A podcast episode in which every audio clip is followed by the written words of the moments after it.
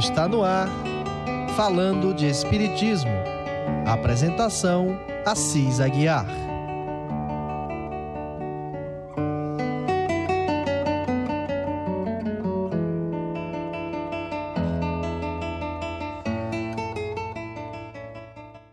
Irmãos, amigos ouvintes da Rádio Ismael.net, estamos aqui para mais uma apresentação do seu programa falando de Espiritismo. Direto de Parnaíba, da Rádio Ismael, do Centro Espírita Caridade e Fé. Eu sou Assis Aguiar, o seu amigo, irmão, companheiro dessas tardes de sexta-feira, neste horário das 18h30. Este é o nosso horário local. Rogamos aos nossos irmãos, amigos, ouvintes, a paz do Senhor que nos acompanhe a partir de agora para a apresentação deste programa com um tema bastante é, interessante, pois o seu conteúdo é sempre muito é, distorcido devido ao personagem ser bastante né, procurado, buscado, julgado e, de certa forma, homenageado em alguns pontos. Não sei, mas acontece. Então, meus irmãos, que o nosso Pai Amantíssimo nos conceda mais esse programa é, e rogamos assim que tudo saia de acordo com a providência divina. O nosso tema de hoje é desta obra O Apocalipse é história. O livro das revelações e seu contexto histórico. É, o seu autor é o professor Sebastião Pinheiro Martins. Ele é carioca e professor de filosofia. Ele tem um. Eu não vou falar aqui a, a biografia dele, mas ele é um moço muito estudioso, um pesquisador né? E tem várias obras lançadas. E essa nós vamos ver esse assunto que ele lança aqui já no apêndice dessa obra, que é a figura do diabo no Velho Testamento. Veja que é um, um título bem chamativo. Vamos ver aqui é, como ele trata desse assunto. É, observemos como tudo aquilo que se tem, se sabe sobre esse personagem, sempre são histórias distorcidas. E encontrando assim uma obra como essa, que nos esclareia alguma coisa, esclarece, de certa forma, sobre a ótica espírita, então trazemos aqui para os nossos irmãos ouvintes da Rádio Ismael, que com certeza Vamos prestar atenção. É assim, meus irmãos? Então vamos lá. A figura do diabo no Velho Testamento. O conceito de diabo, o conceito de diabo, tal como existe hoje nas religiões monoteístas, é completamente desconhecido por outras religiões. Não se desconheçam as divindades prejudiciais ao homem. Entre os hinduístas, por exemplo, há divindades que personificam a morte, como a deusa Kali, ou a destruição, como Shiva e Rudra. Mas, embora eles sejam temíveis, sua atuação não é considerada moralmente negativa, mas simplesmente como parte necessária da dinâmica existencial do cosmos são veneráveis da mesma forma que os demais deuses. Veja a importância. O lado mal e o lado bom, eles têm as suas utilidades. Vamos ver aqui. O mais notável, entretanto, é que mesmo entre os antigos israelitas, antes de se submeterem ao domínio persa, não havia um conceito claro de diabo como anjo decaído e rebelde à vontade divina.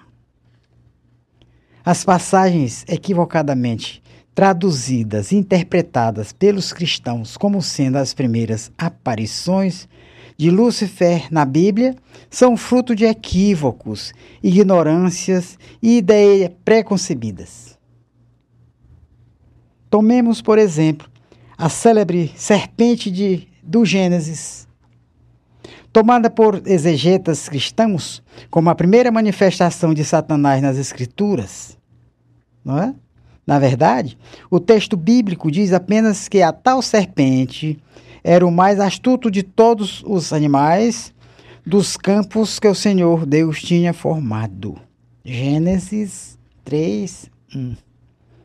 O texto diz claramente que a tal cobra era pura e simplesmente um animal, não um anjo decaído.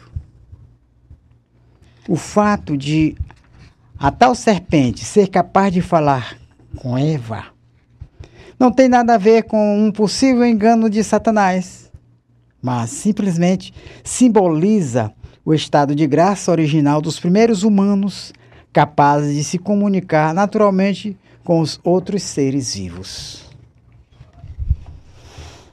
Vamos lá. A segunda suposta aparição do diabo na Bíblia ocorre em Números, capítulo 22. Narra-se aí como, como os israelitas, ao acamparem na planície de Moabe, alarmaram os moabitas, levando seu rei Balaque a, a convocar um feiticeiro e profeta de ocasião chamado Balaão para conjurar a ameaça. Enquanto se encaminhava a Moabe, montado sobre sua jumenta, Balaão deparou-se com um anjo que o impediu de continuar, fazendo a montaria empancar, empacar. A Bíblia conta que o anjo de Javé pôs-se-lhe no caminho como um Satã contra ele. Está lá em Números 22, 22. Quando se apercebeu da presença do anjo e conseguiu conversar com ele, Balaão ouviu do mensageiro de Javé, está lá, Malaque, né, que Deus estava zangado com ele por se dispor a amaldiçoar os israelitas a pedido de Balaque. Balaão, então, se submete à vontade de Deus e, ao invés de jogar maldições contra os hebreus, os abençoa para a estupefação dos moabitas. Balaão então explica que não podia falar contra é, falar outra coisa senão o que fosse da vontade de Deus. Também está em Números 23, 11 e 12. Ora, muitos pregadores cristãos se atrapalham com essa passagem pelo fato do anjo do Senhor ser caracterizado como um Satã. Não percebem que a expressão hebraica originalmente presente na Bíblia utiliza o qualificativo de Satã simplesmente como sinônimo de opositor. O anjo Satanás era originalmente para os israelitas, um mensageiro divino que se opunha à vontade dos homens quando esta era do desagrado de Deus. Assim, o anjo Satã, Satã não era, na verdade, um anjo rebelde à vontade de Deus. Muito pelo contrário, ele era um emissário que, cumprindo as ordens de Javé, fazia valer a vontade de Deus de Israel contra a vontade dos homens. Ele era opositor em relação aos homens, mas não a Deus. Em seguida, temos o Satã do livro de Jó. Quando lemos atentamente o texto bíblico, vemos que aí também este anjo é caracterizado como um dos filhos de Deus, Bené Ha Elohim, que periodicamente se apresentam diante de Deus para dar satisfação de suas tarefas. Deus pergunta ao Satã, ó oh, Satã, ah, Satã, se ele tinha visto seu servo Jó. Está em Jó 1.6 e 8. O que se segue é bem conhecido. Javé elogia Jó como, por exemplo, de homem justo e temente a Deus. Mas Satã aconselha Javé a colocar a fé de Jó à prova. A proposta de Deus é acolhida e ele permite ao anjo que teste a fé de Jó. Com a perda de seu gado, de sua saúde e mesmo de seus filhos. Mas sua fé manteve-se firme e sua perseverança é recompensada. Com certeza, quem é, conhece o Velho Testamento, leu essas passagens, sabe que aqui está não está fugindo nada do original, né? Só falta mesmo a compreensão, saber como é que se interpreta uma coisa tão clara assim para o lado errado. Bem, e quem é esse Satanás do livro de Jó? É o anjo rebelde que da moderna teologia cristã? Não, não é. Se lermos corretamente a escritura, veremos que Satã aqui é apenas o qualificativo de uma função que pode ser exercida por um anjo sob as ordens do Senhor, a de espião, testador e avaliador dos homens. Tudo o que o anjo Satã faz no livro de Jó, ele o faz pela vontade de Deus. Verificar se Jó, se Jó é justo e devoto, relatar o que viu a Javé aconselhá-lo sobre como deixar a fé dele, atribuindo para fortalecê-lo, inclusive, obrigado, e executar o plano proposto e aprovado por Deus. Definitivamente, este não é o trabalho de um anjo decaído. Esse conceito só serviu séculos depois, pois Jó foi escrito entre 600 e 400 anos antes de Cristo aproximadamente, com os textos essênios de Qumran e a teologia cristã. Mas, e quantas passagens dos profetas Isaías e Ezequiel, tão citadas por pregadores como provas bíblicas da suposta existência de Lúcifer e de sua queda dos céus? A verdade é que, quando adequadamente bem examinados, esses textos proféticos revelam algo muito diferente do que dizem os pregadores populares. Façamos agora a nossa análise. Valerá a pena nos aprofundarmos igualmente no exame de uma célebre passagem do livro de Isaías, na qual ele relata a condição das sombras dos mortos do Sheol. Trata-se de um poema satírico contra o rei de Babilônia. Como é sabido, Desde que derrotara a Síria em 612 a.C., Babilônia ascendera à posição de potência política e militar no Oriente Próximo. Em 587 a.C., os babilônios, chefiados pelo seu rei Nabucodonosor II, sitiaram e tomaram Jerusalém, destruindo o templo e deportando praticamente toda a elite do reino de Judá, Aqui está em Judá 2, Reis 25, 1 a 21, segundo Crônicas 36, 9 a 20. Essas referências, meus irmãos, é para quem queira realmente ver se tem fundamento isso aqui. Né? O exílio perdura até 539 a.C., quando Ciro, rei dos persas, toma Babilônia, destronando seu rei. Nabônides e proclamando por um edito que os hebreus poderiam finalmente retornar a Jerusalém para reconstruir seu templo. Esdras 1, 1 a 5, segundo Crônicas 36, 22 e 23. E assim, no livro de Isaías, encontramos a profecia da queda de Babilônia, vertida na forma de uma sátira em versos. No capítulo 14, versículo 1 e 2, é profetizado o retorno dos judeus exilados à sua pátria. Exilados à sua pátria. Mas é a partir do versículo 3 do capítulo 14 que se inicia a passagem que nos interessa mais particularmente. Ela se insere perfeitamente no contexto dessa série de oráculos proféticos contra a Babilônia. Trata-se, como o próprio texto bíblico especifica, de uma sátira contra o rei de Babilônia. Examinemos, passo a passo, o referido cântico. Ele inicia assim. Quando o Senhor te tiver aliviado de tuas penas, de teus tormentos e da tua servidão a que estiveste sujeito, cantarás esta sátira contra o rei de Babilônia e dirás: Como? Não existe mais o tirano, acabou-se a tormenta. O Senhor despedaçou o bastão dos perversos e o cetro dos opressores.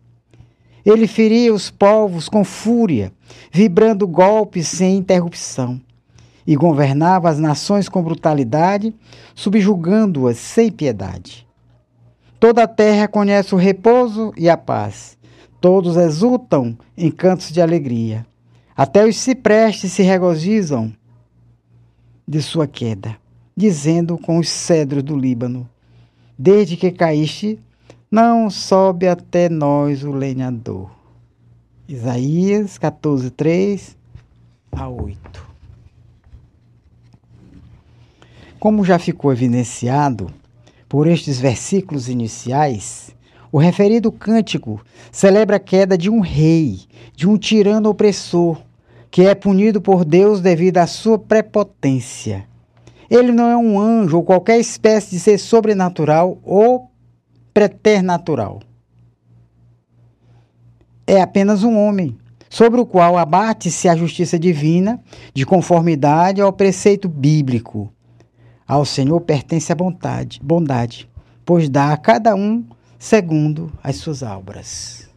Salmo 61, 62, 13. Os versos seguintes dessa sátira nos revelam as concepções que os antigos israelitas cultivavam acerca do destino da alma humana após a morte, pois, relatando a humilhação sofrida pelo rei de Babilônia após sua desencarnação, mostra-o apercebendo-se na mesma condição dos demais homens. Debaixo da terra se agita a morada dos mortos, para receber-te a tua chegada. Despertam em tua honra as sombras dos grandes e todos os senhores da terra, e levantam-se de seus tronos todos os reis das nações. Todos tomam a palavra para dizer-te, finalmente, este fraco como nós, este semelhante a nós. Tua majestade desceu à morada dos mortos, acompanhada do som de tuas harpas jazes sobre um leito de vermes, e os vermes são a tua coberta. Isaías 14, 9 a 11. Ele é recebido, portanto, pelos espíritos de outros reis que haviam morrido antes dele e que lhe demonstram, com palavras irônicas, que sua condição não é melhor que a de qualquer outro homem. A época de Isaías, portanto, os antigos israelitas já acreditavam na sobrevivência da alma humana após a morte do corpo físico, embora delas fizesse uma ideia algo imprecisa.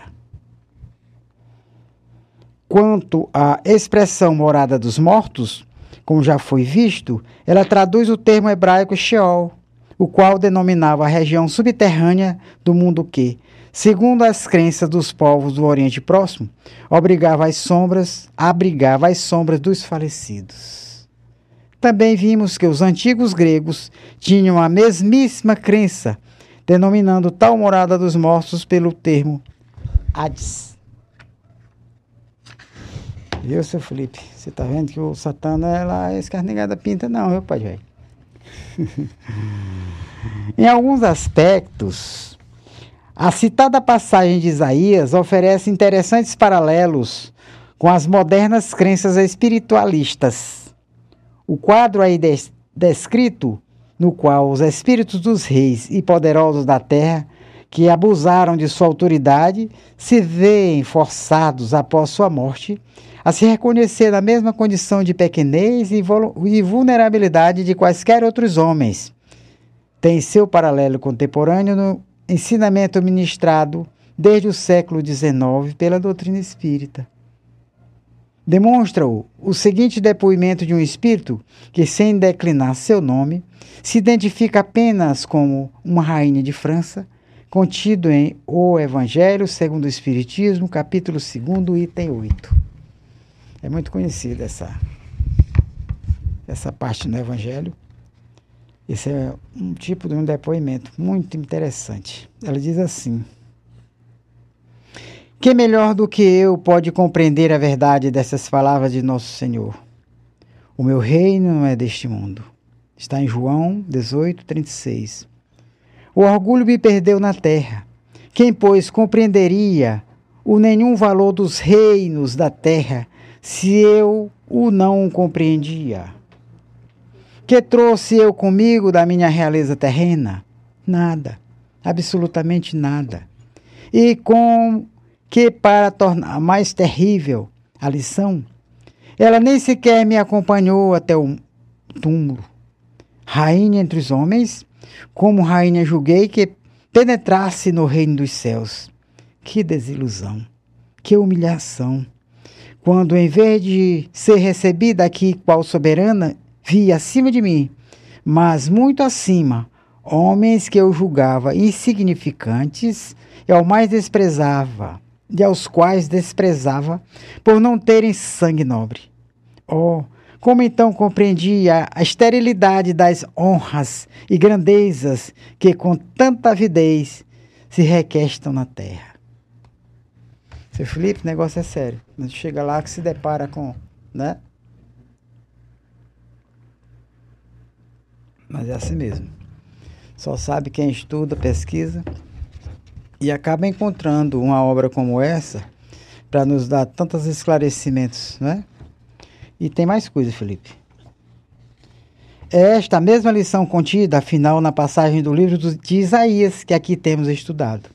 Por outro lado, a má fé de muitos teólogos preocupados ao mesmo tempo tanto de apaziguar a má consciência dos poderosos do mundo, como de intimidar os simples e humildes com a ameaça do diabo, tem tomado apenas alguns versículos isolados desta pregação do profeta Isaías, de forma a forçá-la a dizer algo totalmente diferente.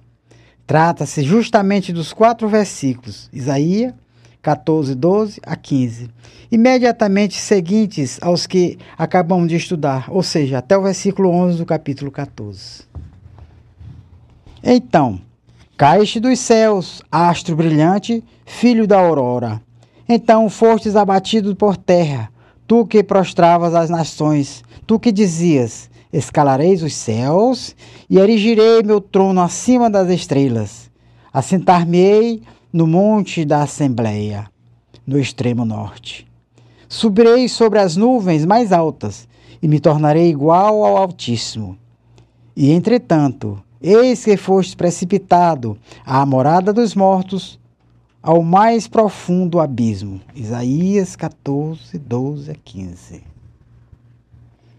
Os versículos acima são utilizados por teólogos católicos e protestantes como a prova bíblica da verdade do mito da queda de Lúcifer e de seus anjos rebeldes. Inclusive, o próprio nome Lúcifer parece ter sido retirado da expressão astro brilhante, contida no versículo 12. Mas trata-se, como é demonstrado, de uma interpretação forçada, tendenciosa e completamente equívoca, pois o discurso proferido no texto bíblico refere-se apenas a um rei arrogante e pretensioso que imaginava reinar também no plano espiritual, mas que é apenas um homem, não um anjo. Isto significa evidente nos versos seguintes, onde Isaías continua a descrever a recepção do rei de Babilônia no Sheol, onde é forçado a ouvir as indagações irônicas dos demais desencarnados. Detem-se os outros mortos para ver-te melhor e procuram reconhecer-te. Porventura, é aquele que fazia tremer a terra e abalava os impérios, que fazia o mundo um de deserto e destruía a cidade e impedia os prisioneiros de voltarem para suas casas? Isaías 14, 16 e 17. O que temos especificamente nesta célebre passagem, como fica agora evidenciado, é uma crítica ao orgulho e à arrogância do rei de Babilônia, que se pretendia um deus, mas cujo destino não seria diferente ao dos outros seres humanos. O profeta ironiza, advertindo ao rei que ele não terá, no outro mundo, a boa recepção que imagina.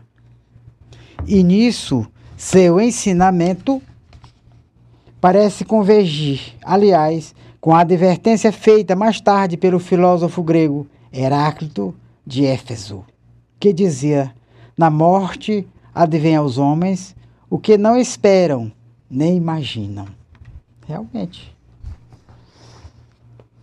Para finalizar, façamos mais algumas observações dessa receita, desta feita, quero dizer, de caráter, por assim dizer, astronômico, sobre a suposta queda de Lúcifer. Em Isaías, nas traduções modernas, o versículo se refere a um astro brilhante, filho da aurora, expressão oriunda do original hebraico Helel ben Shahar, o que nas versões latinas, particularmente a Vulgata de São Jerônimo, é traduzido pela locução substantiva lucis ferens, isto é, o portador da luz. Este último, por sua vez, foi identificado com um anjo que caiu, como vimos acima. Essa confusão entre os astros e anjos era comum nos tempos antigos, quando se imaginava que cada corpo celeste era conduzido por uma divindade ou anjo, ou eram eles mesmos os próprios deuses ou anjos. Estrelas cadentes, por exemplo, eram interpretadas como deuses descendo ou caindo do céu. Não por acaso, o trecho em questão de Isaías tem seu paralelo pagão por mito cananeu dos deuses Helel e Sachá, cujos nomes significam justamente estrela da manhã, Vênus e aurora, que caíram dos céus como resultado de sua rebelião contra El, a divindade superior do panteão cananita. Trata-se, portanto, de um mito é, pagão que o profeta bíblico parodiou, adaptando seu sentido original para suas próprias circunstâncias. De fato, esses versículos de Isaías haviam realmente sido escritos por uma sátira contra o rei de Babilônia, como, aliás, está bem claro no próprio texto bíblico onde se lê. Quando o Senhor te tiver aliviado de tuas penas, de teus tormentos e da dura servidão a que estiveste sujeito, cantarás esta sátira contra o rei de Babilônia. Um rei, um ser humano, não um Deus. É assim. Tudo isso que se viu até aqui sobre a, a supracitada passagem de Isaías foi plenamente esclarecido em nossos dias pelo conceituado historiador francês Jean Botter e por outros estudiosos. A verdade, contudo, é que seria bastante fácil para qualquer outra pessoa, mesmo não possuindo qualquer título acadêmico, realizar uma descoberta desse tipo. Bastaria ler estudar atentamente a Bíblia, sem ideias preconcebidas. Após investigar o caso do rei de Babilônia, relatado por Isaías em célebre passagem, deturpada por teólogos para fazer parecer como uma suposta história da queda de Lúcifer, estudaremos um caso similar, cujo protagonista é o rei da cidade fenícia de Tiro, contado pelo profeta Ezequiel. Este profeta começa narrando o seguinte: A palavra do Senhor foi-me dirigida nesses termos, nestes termos: Filho do homem, dize ao príncipe de Tiro: Eis o que diz o Senhor Javé. Teu coração elevou-se, tu disseste: Sou um Deus, assentado sobre um trono divino no coração do mar. Quando não passas de um homem e não és um Deus, tu te julgas em teu coração igual a Deus. Ezequiel 28, 1 a 2. Efetivamente, para as civilizações da antiguidade, seus reis eram figuras divinas a encarnação direta dos deuses de seus povos e portadores do poder divino. No Egito, Mesopotâmia, Pérsia ou Fenícia, a cerimônia real de coroação revestia-se das qualidades de um rito de iniciação na qual o monarca deixava de ser um mero homem para se tornar o intermediário entre os poderes cósmicos e o povo, sendo repetida na mesma data, todos os anos, em meio a grandes festividades. O rei de Tiro, aparentemente, levou essas crenças supersticiosas demasiadamente a sério, e Deus o teria punido, de acordo com o texto bíblico. Retornando ao exame dos versículos acima citados, observamos que eles se inserem numa sequência de profecias contidos nos capítulos 25 a 32 no livro do profeta Ezequiel e proferidos contra os povos que, de alguma forma, oprimiram ou prejudicaram o povo de Israel. Aquelas que começam no versículo 1 do capítulo 27 e vão até o versículo 19 do capítulo 28 são dirigidas especificamente ao rei no Fenício de Tiro. Foi desses pronunciamentos proféticos de Ezequiel que teólogos cristãos tomaram alguns versículos isolados com a finalidade de distorcê-los para que fossem utilizados com mais uma confirmação bíblica do mito dos anjos decaídos. É comum, inclusive, que pastores protestantes ou padres católicos mais conservadores recitem conjuntamente em seus sermões os versículos Isaías 14, 12, 15 e Ezequiel 28, 14 a 17, com o objetivo de convencer os fiéis da existência do diabo. Como estamos vendo, porém, tais versículos nada têm a ver com os anjos rebeldes contra Deus, mas apenas referem-se à arrogância de seres bem humanos, que queriam ser iguais a Deus. E aí o Deus interpreta que esse estudo não estaria completo, portanto, se deixássemos de examinar também o cântico fúnebre sobre o rei de Tiro, Ezequiel 28, 11 a 19, do qual são extraídos os versículos utilizados habitualmente como confirmação do mito da queda de Lúcifer, supostamente relatada por Isaías, como visto anteriormente. Este cântico insere-se, como foi dito, dentro do contexto de uma série de profecias contra o reino de Tiro. Eilo. A palavra do Senhor foi-me dirigida nestes termos. Filho do homem, entoa um cântico fúnebre sobre o rei de Tiro e diz-lhe: Eis o que o Senhor Javé. Eras um selo de perfeição, cheio de sabedoria, de uma beleza acabada. Eras um querubim, protetor, colocado sobre a montanha santa de Deus. Passeavas entre as pedras de fogo. Fostes irre irrepreensível em teu proceder desde o dia em que foste criado até que a iniquidade apareceu em ti. No desenvolvimento do teu comércio, encheram-se as tuas entranhas de violência e pecado. Por isso, eu te, eu te bani da montanha de Deus e te fiz perecer, ó querubim protetor, em meio das pedras de fogo. Teu coração se inflou de orgulho devido à tua beleza. Arruinaste a tua sabedoria por causa do teu esplendor. Precipitei-te em terra e dei com isso um espetáculo aos reis. Ezequiel 28, 11, 14 a 17. O conteúdo deste cântico profético de Ezequiel, como se pode observar, é bem semelhante ao de Isaías 14, 12 a 15, e não poderia deixar de ser assim, uma vez que ambos reportam a situação muito parecidas. O rei de Tiro como o de Babilônia. Deixara-se seduzir pela soberba, levado pelo poder e imensa riqueza que o próspero comércio de seus súditos lhe proporcionara. O texto bíblico se refere à opulência e o luxo de que a corte daquele príncipe se, revestira, permitindo-lhe passear entre pedras de fogo, isto é, entre o brilho de gemas preciosas. Toda essa riqueza fora obtida, contudo, pela astúcia iníqua e desonesta, da qual os fenícios vieram a tornar-se célebres, o que lhes traiu a punição divina. O que lhes atraiu a punição divina. Você está vendo, seu Felipe? Como está chegando a explicação. Outro dia eu trouxe aqui um programa anterior, já tem algumas passagens. É, José Reis Chaves. Ele tem uma obra muito interessante, até te falei já. É que ele fala, ele diz tudinho quem são, o que significa diabo, Satanás, a serpente, o Beuzebu, né? O que eu achei mais interessante foi o Beuzebu. É o Beuzebu é a sujeira. É, então, como a mosca é lá da, do, do, lixão, então eles acharam que era um Satanás, um cão. Botaram é um cão também. E assim vai.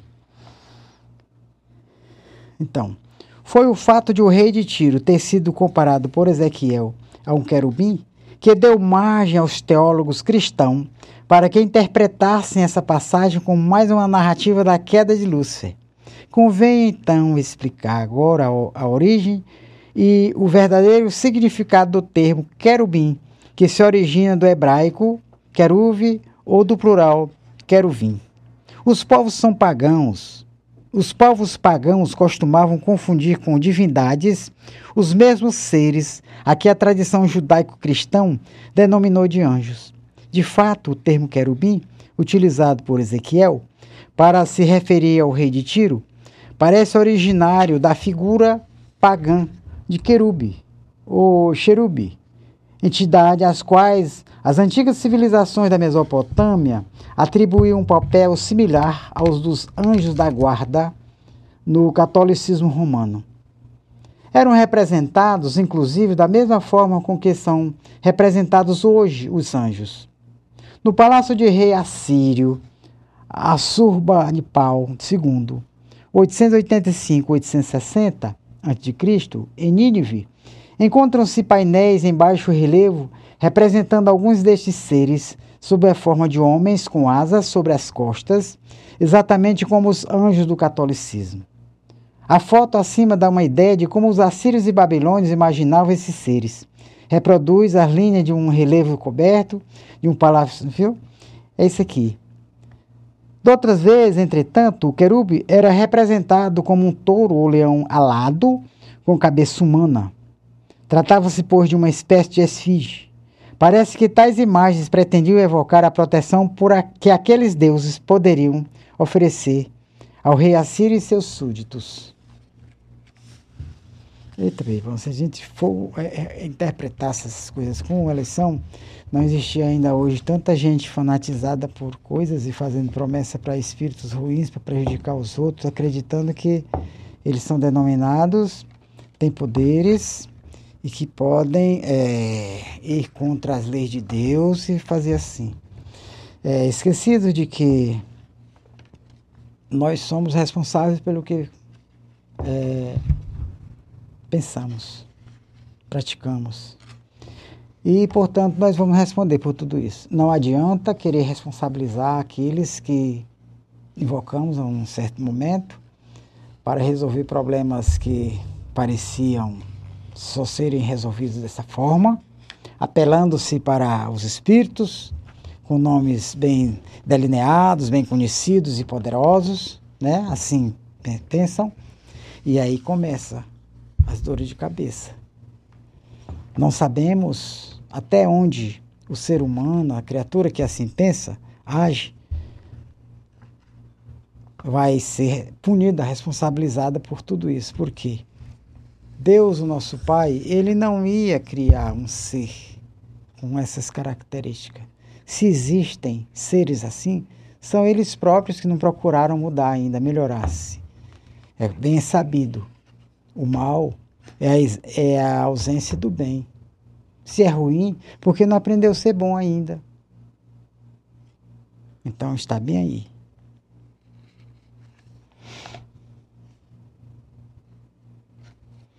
Aqui tem mais alguma coisa, meus irmãos? Aproveitar o nosso tempo, vou passar aqui.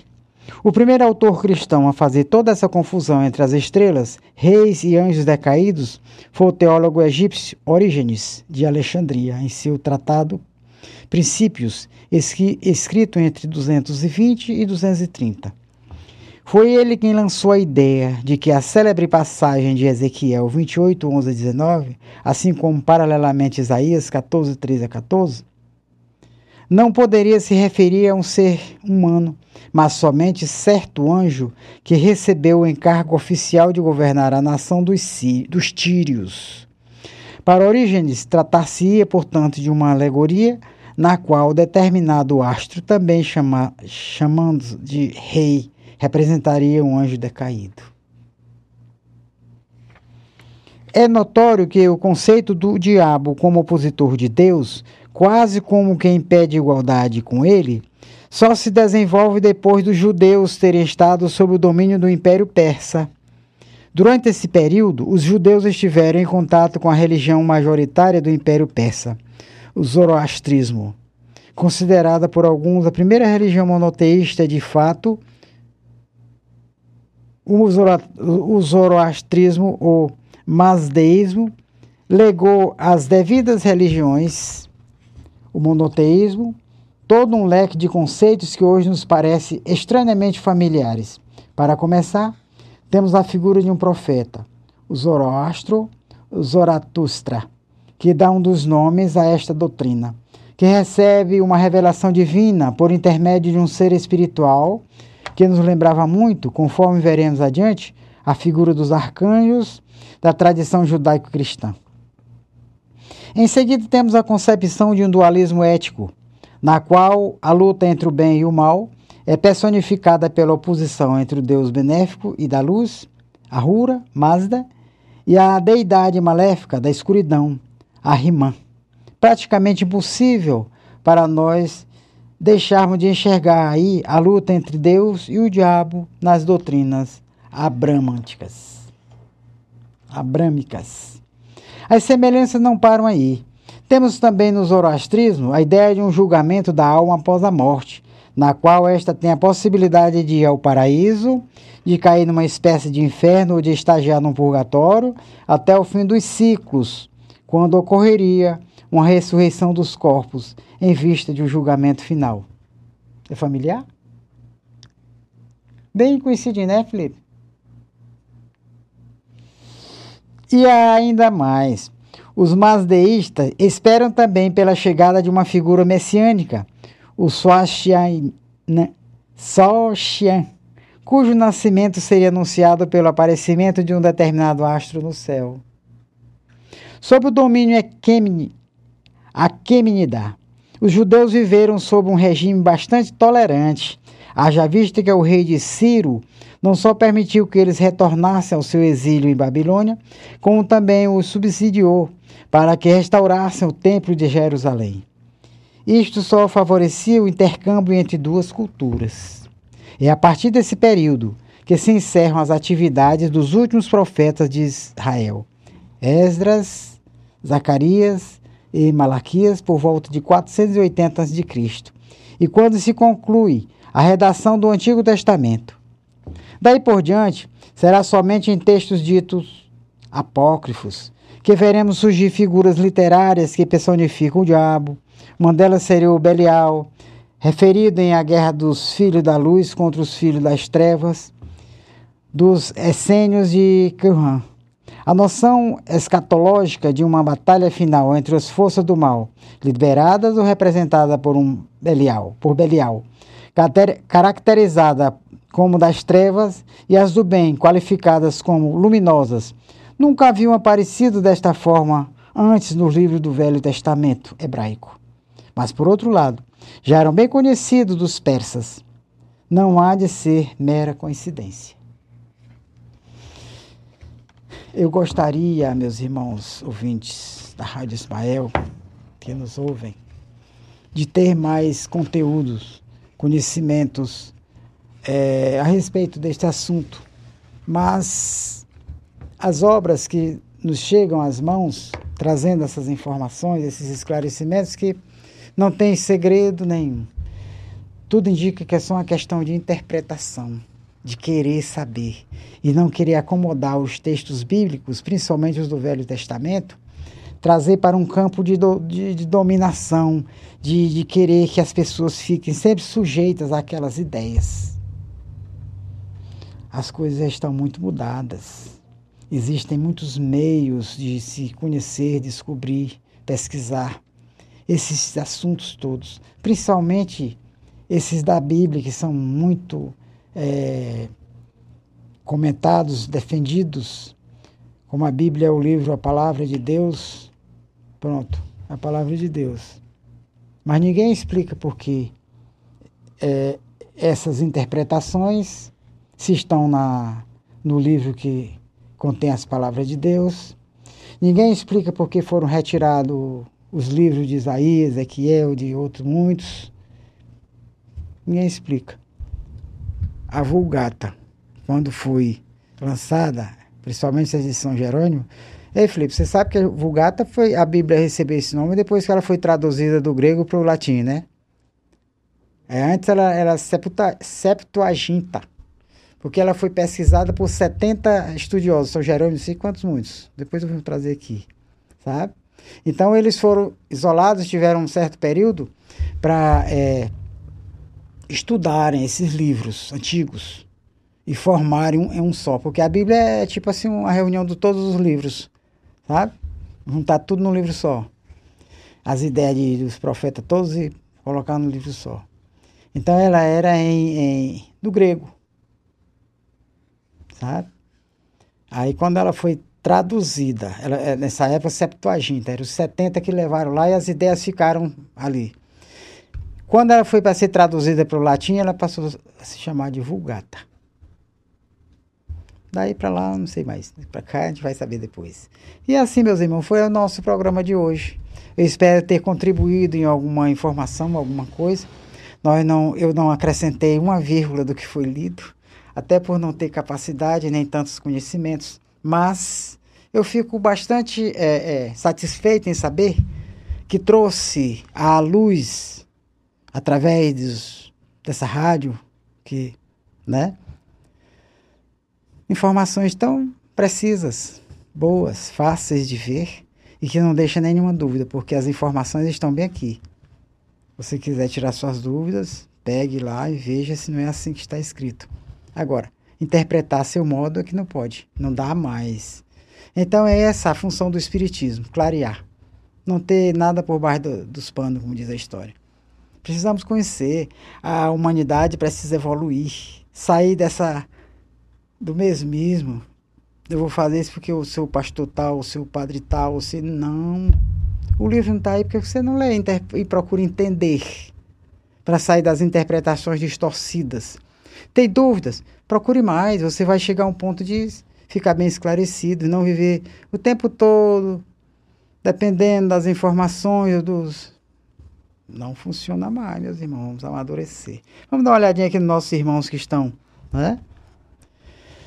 Participando aqui, né, interagindo no nosso programa, Dona Fátima. Dona Fátima, Dona Fátima está em todos. Eu gosto de ver a Dona Fátima, ela é muito atenciosa, ouve sempre a Rádio Ismael. Boa noite, Dona Fátima. E a nossa Rádio Ismael manda boa noite para todo mundo, todos os nossos ouvintes. Inclusive aqui para o Felipe, está bem pertinho de mim, né, Felipe? é você. Walde Santos, cheguei. Uau Santos, Uau Santos, cheguei. Seja bem-vindo. Nanja Fernandes, boa noite, boa noite. De Santos, novamente, boa noite, boa noite, meu irmão.